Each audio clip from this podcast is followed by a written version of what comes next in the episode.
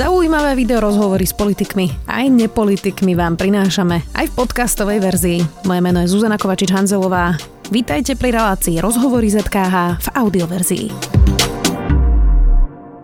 Po desiatich rokoch sme sa konečne dozvedeli výsledky prieskumu v chemických závodoch Istrochemu v Bratislave. V Istrocheme je masívna kontaminácia podzemných vôd a pôdy. Súvislé biele vrstvy pesticidov sú až v hĺbke 3 metrov a našli tam aj arzén či olovo. Ako je možné, že firma Andreja Babiša mohla zákonne túto správu 10 rokov tajiť? A čo s touto situáciou odpovieme s aktivistkou a členkou spolu Tamarou Štolovou, ktorá správu odtajnila. Vítajte. Dobrý deň, ďakujem za pozvanie. Je toto definícia ekologickej katastrofy? Už je to tento level? Ja si myslím, že pokiaľ hovoríme o tak masívnej kontaminácii, ktorá navyše sa um, roky nekontrolovateľne šíri, alebo teda nejakým spôsobom sa nemanipulovalo, v takom rozsahu, na takej ploche v, obytných, v obytnej zóne uh, a s tak rozsiahlou a nákladnou sanáciou, aká bola, aká bola navrhovaná, tak sa to nedá nazvať inak. Čo teda hovorí tá správa? Ja som teda naznačila nejaké tie hlavné body, ale ako si to má človek predstaviť, dajme tomu, že možno nežije ani v Bratislave, alebo žije v Bratislave, chodí okolo nejaké brány Istrochemu, ako to tam teda vyzerá? Treba si povedať v prvom rade, že, že to znečistenie pochádza akoby z celej histórie tej výroby. To znamená, že aj pre tých, čo nevedia, tak tá výroba sa tam venovala primárne e, výroba pesticídov, hnojí, e, gumarenských chemikálií, e, PCB, trhavín, ale napríklad aj kyseliny sírovej. A teda to znečistenie z celej tej histórie, čiže niekde až z toho 19. storočia. Takisto z, tý, z tej správy vyplýva, že, že k tomu znečisťovaniu životného prostredia naozaj dochádzalo znečisťovala sa každá zložka. To znamená voda, pôda, aj samotný vzduch a, a s tými jednotlivými surovinami, odpadmi aj medzi produktami sa naozaj e, narábalo takým spôsobom, že v každej tej fáze procesu bol nejaký, bola možnosť na to, aby k tomu znečisteniu došlo. To znamená, unikali aj suroviny, aj medzi produkty, ktoré stáli na nejakých skladoch, ale manipulovalo sa veľmi nevhodne aj s pevnými alebo, alebo tekutými odpadmi, ktoré sa tam vylievali. Tak povediať haky, baky, halabala, naozaj aj do do mŕtvych ramien Dunaja, ktoré sa tu historicky nachádzali. Čiže človek si to má predstaviť tak, že okrem toho, že tam uh, stáli nejaké poloprodukty, ktoré mohli ešte vylúčovať nejaké, nejaké zlučeniny, tak tam normálne niekto zakopával pesticídy? Tak to si to mám predstaviť? Presne tak to vyzerá. Uh, na, keď spomínate tie pesticídy, tak je tam práve, vyskytuje sa tam pesticíd Lindan, ktorý uh, je už nejakú dlhšiu dobu zakázaný, vyrábal sa iba na niekoľkých miestach na svete a potom sa prišlo vlastne, aké zdravotné riziko to predstavuje. A čo sa s ním stalo je, že sa naozaj v niekoľko metrovej vrstve zakopal do zeme, naviezla sa na to nejakým spôsobom zemina a takto to tam vyzerá.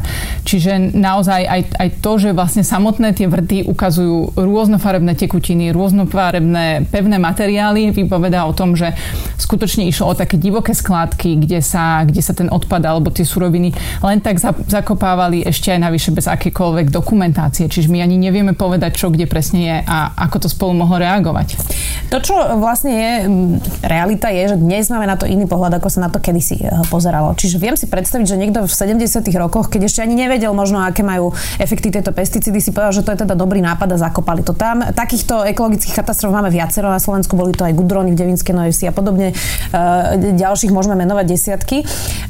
Ak teda sa nad tým zamyslíme, že toto sa stalo v 70. rokov, pozeralo sa na to optikou tej doby, versus dnes, keď sme mali už pred desiatimi rokmi správu, že to tam teda je, prečo sa s tým nič neurobilo a prečo je možné, že 10 rokov sa to tajilo?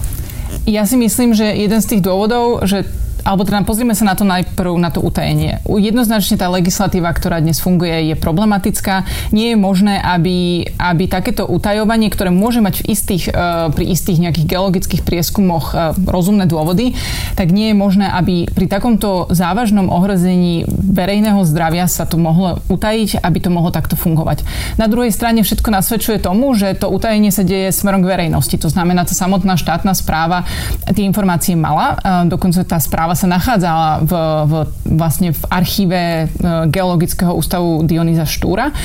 To znamená, e, my máme dôvodné podozrenie, že, že vlastne štát o tom vedel e, a ja si myslím osobne, že, že to, to, tá kontaminácia je tak rozsiahla a tak nákladná, že sa rozhodli bolo im nejakým spôsobom pohodlné nekonať, neinformovať o tom tým, že... Teda vtedy tá vládna garnitúra ako keby. Áno, ale... Pretože čakali, že to bude riešiť možno niekto iný o 10 rokov. Myslím si, že to je akoby spôsob, ktorý aj dnes vidíme, že sa uplatňuje veľmi často v tej ochrane životného prostredia alebo pri znečisťovaní. E, vždy to akoby nechávame na tú či už ďalšiu vládu alebo ďalšiu generáciu a tak ďalej, ale myslím si, že toto je príklad, e, že lepšie snad neexistuje, že, že ak to neriešime v tom čase, tak nás to dobehne, e, tieto environmentálne problémy nás dobehnú, bude to horšie, drahšie a možno už aj neriešiteľné. Vy ste avizovali, že teda urobíte si nejakú právnu analýzu a zvážite, či podáte trestné oznámenie. Z tohto, čo teraz ale hovoríte, mi vyplýva, že to bude trestné oznámenie, ktoré bude smerovať na niektorého z verejných činiteľov? je to možné. Akože tú, tú analýzu nemáme ešte dokončenú, ale všetko momentálne nasvedčuje tomu, že to trestné oznámenie budeme podávať.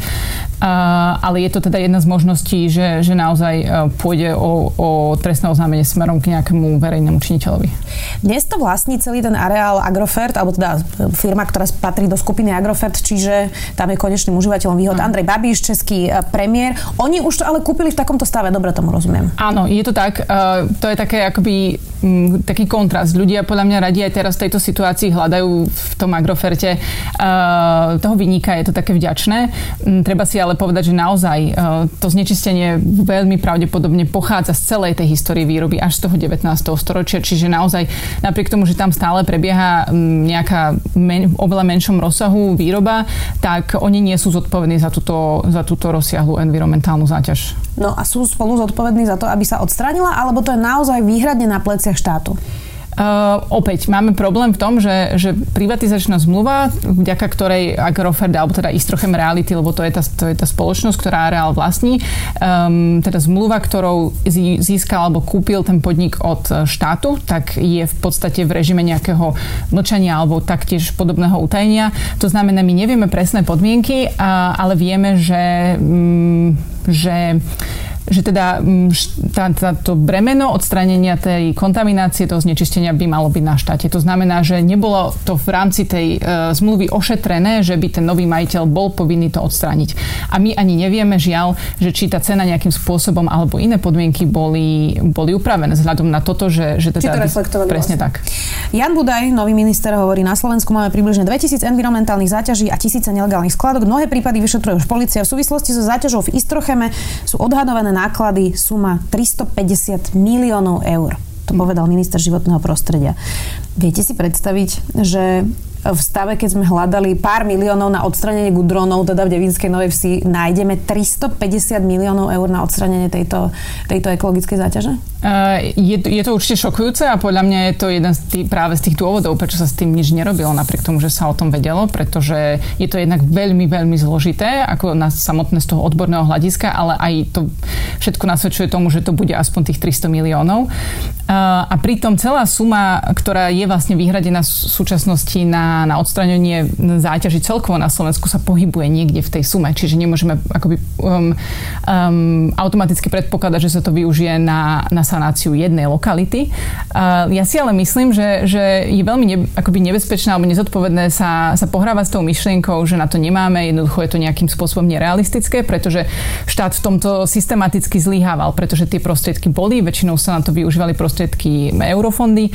Uh, napríklad, čo sa týka odstraňovania záťaže v pri Chemko Strážske, tak tam bol dokonca dokonca celý projekt, grant, ktorý len štát nebol schopný uh, využiť. Takisto veľmi, máme veľ, teda známy problém s čerpaním eurofondov, čiže to sú akoby, ja rozumiem, že sú to výho, alebo teda dôvody, ktoré sa nabalujú a o to je väčší tento problém, ale nemôže to byť pre nás um, nejaké, nejaká výhovorka, s ktorou to zmetieme zo stola.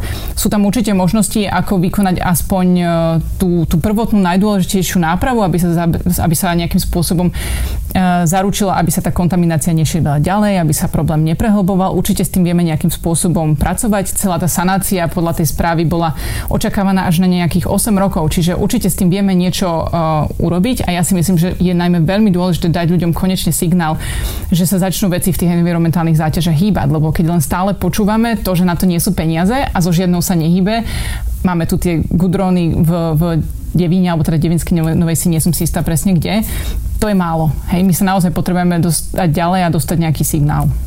Rozumiem. A teraz vráťme ešte k tej správe z pred 10 rokov. A Hovoríte, že teda tam sa písalo, že tá sanácia trvá asi 8 rokov, čiže už mohla byť hotová, keby sme to zobrali v tom čase Am. vážne. Ale kam sa to vlastne Lebo tá správa popisuje skutkový stav pred desiatimi rokmi. Dnes, o 10 rokov to môže byť násobne horšie. Kam sa to teda až rozšírilo všade? Lebo ono sa to teda stále zrejme šíri ďalej tými podzemnými vodami, ak to správne chápem. Áno. Uh, treba si povedať, že vlastne tá správa, ktorú máme, bola len začiatok všetkých prác. Ona skúmala reálne uh, situáciu iba priamo v areáli. Uh, súčasťou síce bol predpokladaný počítačový model šírenia, ale, ale si treba, treba si povedať, že to je naozaj len model, ktorý nehovorí o realite. V Bratislave, ale aj na iných uh, miestach máme veľký problém s tým, že do vlastne toho nejakého toku alebo toho správania podzemných e, vôd sa, sa pravidelne zasahuje a nemáme to nejakým spôsobom systematicky podchytené. Ak ja postavím hlboké podzemné garáže, ak si niekto urobí priemyselnú studňu, z ktorej nejakým spôsobom veľké objemy tej podzemnej vody berie, tak to ovplyvňuje e, to, čo my predpokladáme. Predpokladáme to, že sa to hýbe v nejakých starých ramenách Dunaja, lenže to už dnes môže byť naozaj inak. Čiže tá správa hovorí o znečistení niekde medzi Kuchajdou a Zlatými pieskami, smer Trnávka, e, ďalej Ruž väčšinou v Rakune, ale v skutočnosti to naozaj môže byť inak, môže to ísť iným smerom. Čiže toto je podľa mňa obrovský problém a o to viac sa malo konať, pretože my ani nevieme, či je to tam a čo, čo kde a kto je reálne ohrozený. Mal by teraz štát urobiť vzorky napríklad z podzemných vôd vo všetkých týchto oblastiach, o ktorých hovoríte? Presne to by malo nasledovať, uh, zobrať oblasti, ktoré môžu byť nejakým spôsobom ohrozené. A čo je najmä problém je, že my máme na Slovensku viacero organizácie, ktoré sa venujú podzemným vodám, uh, napríklad SAUKA, Výskumný ústav vodohospodársky, SHMu a tak ďalej. A tieto uh, úrady alebo teda inštitúcie podľa našich informácií spolu nedostatočne e, spolupracujú. To znamená, oni nekomunikujú. Oni majú každý nejaké vlastné dáta, vlastné vrty pre vlastné potreby, pre vlastné projekty. A potom to tak dopadne, že my vlastne Keby oni spolupracovali, už sa na to možno mohlo prísť a vedeli by sme ten rozsah a teda to ohrozenie, a kde sa to nejakým spôsobom nachádza. Keď niekto býva, býva vedľa Istrochemu, tam sú predsa aj obytné domy, alebo nie, v niektorých tých častiach, ktoré ste teraz menovali, možno sa zlakol, že teda pije nejakú závadnú vodu a predstaví si možno americký flint a, a, a tisíce ľudí, ktorí tam mali vážne zdravotné problémy pres, presne pre kontamináciu. Uh, majú sa ľudia bať, ktorí tam bývajú, alebo naozaj ten vodovod verejný je mimo tohto celého, o čom sa rozprávame? Vodovod verejný a teraz zdroje pitnej vody m, mm, vlastne sa dnes čerpajú z iných miest, čiže tam problém určite nie je, alebo teda nie je ten, z tohto zdroja. Uh, problém je, pokiaľ niekto používa vlastnú studňu. Um, ja som sama bola šokovaná, keď som zistila, že v Bratislave sú ľudia, ktorí používajú studňu a nie, nie len v záhrade, ale dokonca na pitie. Čiže jednoznačne uh, je potrebné riešiť prípady, keď sa zo studňovej vody pije a keď sa používa na zavlažovanie um, zeleniny alebo nejakých proste potravín, ktoré potom jeme. Môže byť problém takisto aj s kúpaním, alebo teda keď sa napúšťajú bazény, alebo aj keď postrekujem, pretože vlastne ak ja kontaminovanú podzemnú vodu vytiahnem, tak si kontaminujem pôdu a to je vlastne potom tá moja záhrada, v ktorej ja trávim čas. Ja si myslím, že pri tomto prípade je dôležité nepodliehať panike. Ja chápem, že je to, že je to veľmi závažné a treba to veľmi dôrazne riešiť. Ehm, ľudia tam akoby žijú už roky v tomto prostredí, čo je také, že počkajme si už na tie informácie, teda aké to ohrozenie je a čo treba robiť, ktoré by mali prísť čo najrýchlejšie. Ale, ale na druhej strane um, Vravím, netreba podliehať panike, ale treba zároveň z toho si zobrať tú správu, že musíme tlačiť na tie riešenia a musíme tlačiť na to, aby ľudia mali minimálne informácie. To znamená, aby mali informácie, čo sa deje a ako sa môžu chrániť. Agrofert má e, chemický biznis, ale nie je to vôbec v Istrocheme. Oni teda majú Duslošala a iné e, firmy, kde práve sa e, deje tento typ priemyslu. Toto vyzerá, že kúpili ako investíciu, pretože zrejme sa tam jedného dňa bude stavať. Je to naozaj časť Bratislavy, kde sa už teda šíri nejaká výstavba. Predpokladám, že asi im veľmi nevyhovuje, že teda ste teraz zverejnili tú správu práve v kontexte toho, že by tam možno chceli o rok, o dva, o päť, to je jedno, ehm, stavať nejaké byty, novostavby, tie sú dnes v Bratislave naozaj drahé, čiže kazí im toto biznis? E, ja, ako z môjho pohľadu, môj názor bol, že mohol byť toto jedným z dôvodov, uh, prečo sa to tajilo, že oni dúfali, že nejakým spôsobom sa im tam podarí niečo vystavať, uh, nejaký projekt, pretože vieme, že, že aj v nejakých posudzovaní vplyvov na životné prostredie a tak ďalej, vďaka aj rôznym akoby netransparentným konaniam v rámci štátnej sféry sa takéto problémy už diali, teda, že sa povolila nejaká stavba alebo nejaký projekt, ktorý bol aj v zóne, ktorá proste uh, tam nemala byť. Tak ako vieme, že na Žabom Majeri, čo je vlastne jedna z tých oblastí, uh, kde, kde bola skládka Istrochemu, tak uh, mali tam byť len záhradky, čo je samé o sebe podľa mňa na zvaženie, že prečo sa tam riešila záhradkárska oblasť, ale dnes tam niektorí ľudia žijú aj natrvalo. Čiže ja si myslím, že sa mohli spoliehať na to, že niečo im tam prejde a nejakým spôsobom sa im to speňaží. Na druhej strane um, si treba povedať, že oni počítajú s tým, že sa im o to postará štát. Akurát nevedia kedy. Hej, lebo tá povinnosť teda vyzerá, že je na štáte a, a, a ten im možno o, teda dúfajme, že v čo najbližšej dobe sa to stane, ale čo potom odozdá im vlastne vyčistené pozemky, na ktorých oni môžu ďalej robiť? Hmm. Máte pocit, že pardon, máte pocit, že rokmi sa možno aj povedomie občanov zlepšuje v tejto otázke? Uh, lebo hovorili sme o tom, že, že úplne inak sa sme správali k životnému prostrediu práve v časoch, keď tam vznikla vlastne táto skládka. Je to dnes už lepšie? Vážia si ľudia, občania viac svoje zdravie alebo viac to životné prostredie, alebo je to nejaká naša romantická predstava, že ako sme sa posunuli ďalej? Ja si myslím, že to ide dopredu. Uh, naozaj... Ale nejakým spôsobom to, ako tá miera, ako znečistujeme a tá miera, ako prichádza osveta, je podľa mňa približne rovnaká. To znamená, v konečnom dôsledku vieme viac, vieme, čo nám viac škodí, ale, ale ja nemám pocit, že by sme sa natoľko posunuli. Určite sa posúvame v takých tých trendy témach, ktoré sú, sú obrovskými dnešnými výzvami, ako je klimatická kríza, ale tieto staré environmentálne záťaže sú treba podľa mňa nie je tu dostatočne atraktívna téma na riešenie, stojí to veľa peňazí. A ja teda mám pocit, že to životné prostredie bolo vo všeobecnosti skôr taký rezort do počtu, um, že, že ak na tom nezáleží štátu, ak to nerieši štát, tak sa to neprenáša ani na tých obyvateľov. A ja sama som sa stretla uh, s takými reakciami, napríklad, že nejakí ľudia vo Vrakuni naozaj skutočne. Aj potom, ako bol vydaný zákaz uh, oficiálny uh, pitia a používania studňovej vody, tak tú vodu naďalej pijú a skomentujú to, že trošku štipka na jazyku, čo je pre mňa akože naozaj akoby tragické, hej, že, že ja to chápem ako spôsob, akým sa vysporadovajú, že žili tam 20-30 rokov, možno tú vodu pili ich deti, tak teraz sa to, preto som aj taká opatrná v tom, že nechce človek robiť paniku, ale potrebujeme to brať proste vážne, lebo keď mám pocit, že príde takáto závažná správa, nemôžeme si ju odložiť niekam dozadu do hlavy a povedať si, že to sa ma netýka, to tak nemôže byť. Hej, čiže to je podľa mňa pre, presne teraz tá naša úloha pohnúť tým, bez toho, aby proste ľudia sa zlákli a si povedali, že však to sa nejako vyrieši. Tak verím, že sme tomu prispeli. Aj dnešným rozhovorom dnes sme sa rozprávali s aktivistkou a členkou spolu Tamarou Štolovou. Ďakujem. Ďakujem pekne za pozvanie. Počúvali ste podcastovú verziu relácie Rozhovory ZKH. Už tradične nás nájdete na streamovacích službách, vo vašich domácich asistentoch, na Sme.sk, v sekcii Sme video a samozrejme aj na našom YouTube kanáli Denníka Sme. Ďakujeme.